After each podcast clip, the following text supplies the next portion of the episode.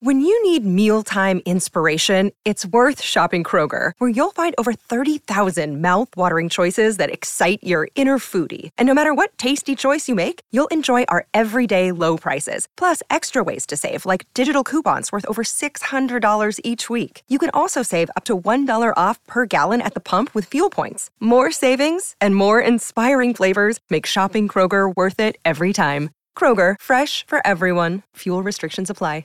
Another day is here, and you're ready for it. What to wear? Check. Breakfast, lunch, and dinner? Check. Planning for what's next and how to save for it? That's where Bank of America can help. For your financial to-dos, Bank of America has experts ready to help get you closer to your goals. Get started at one of our local financial centers or 24-7 in our mobile banking app. Find a location near you at bankofamerica.com slash talk to us. What would you like the power to do? Mobile banking requires downloading the app and is only available for select devices. Message and data rates may apply. Bank of America and a member FDIC.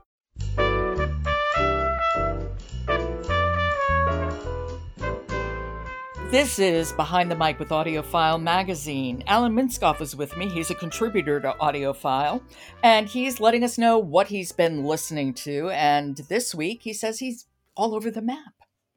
And today we are in Oman and England, and it is with a novel, Bitter Orange Tree, which is by Jokha Al Harthi, and it is read brilliantly by Raghad Chaar, translated by Marilyn Booth. I have to say, I was very surprised by this novel. She's a Man Booker Award winner, eh, but she is a very poetic writer and she is matched with a fine reader. And it's a difficult audiobook because Raghad Chaar has to emulate the very uh, Middle Eastern sounds of the, the main characters and people throughout this, this novel. Okay, so you said it's set in England and Oman. What what's the period? England is fairly contemporary. Oman, as we'll hear later in our sound sample, goes back some in history, and it is a book that bounces in time and place. Mm. It centers around Zuhour, a student at an English university, and her grandmother figure, Bet Amin, and they are the two that we see the actions of other characters through. It's such a musical book, and it's it's very fast. It's just five hours but you are fascinated by their lives because you go back and you learn what their life. Why did the Omanis end up in England? You learn that why they're there, and you learn what their what their cultural history is like. Raghad Chaar, the only thing I know, she narrated When the Apricots Bloom by Gina Wilkinson, and that's the only book I know of hers. Tell me what she's like as a narrator first thing she does the arabic words beautifully and musically. She paces very well. She has an excellent cadence. And you'll hear that you sound like you're listening to somebody who is from oman.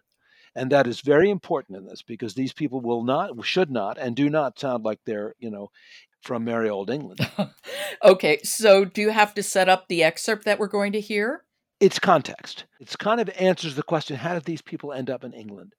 Because things went very badly in Oman, and you'll learn why. Okay. This is Bitter Orange Tree by Jokha Al Harthi. It's translated by Marilyn Booth and it's read by Raghad Chaar. Everything happened in the course of the First World War. Shipping was at a standstill in the Gulf, and goods were hard to come by. The price of a sack of rice shot up to a hundred qirsh each qirsh coin, the old, heavy silver Maria Theresa thalers that circulated in Oman back then. A bag of dried dates cost thirty. A woman's cotton head shawl couldn't be had for less than two entire qirsh.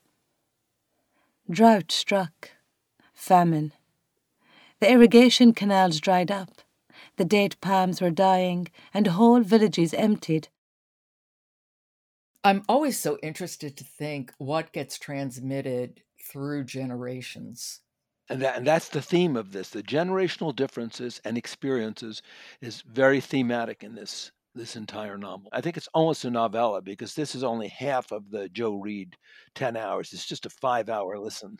I like her voice though very much. It's A lovely and it's B accurate. She really sounds like somebody who comes from the Middle East. And she won a richly deserved Earphones Award for this. Well, bravo. Okay, that is Bitter Orange Tree by Jokha Al translated by Marilyn Booth, and it's read by Raghad Chaar. Alan, thank you so much. I will talk to you uh, tomorrow. And I look forward to it. Today's episode of Behind the Mic is sponsored by Belinda, the world's leading audiobook and technology company. And follow Behind the Mic wherever you get your podcasts, and then leave us a rating on Apple. It helps people to find us. I'm Jo Reed. I'll talk to you tomorrow.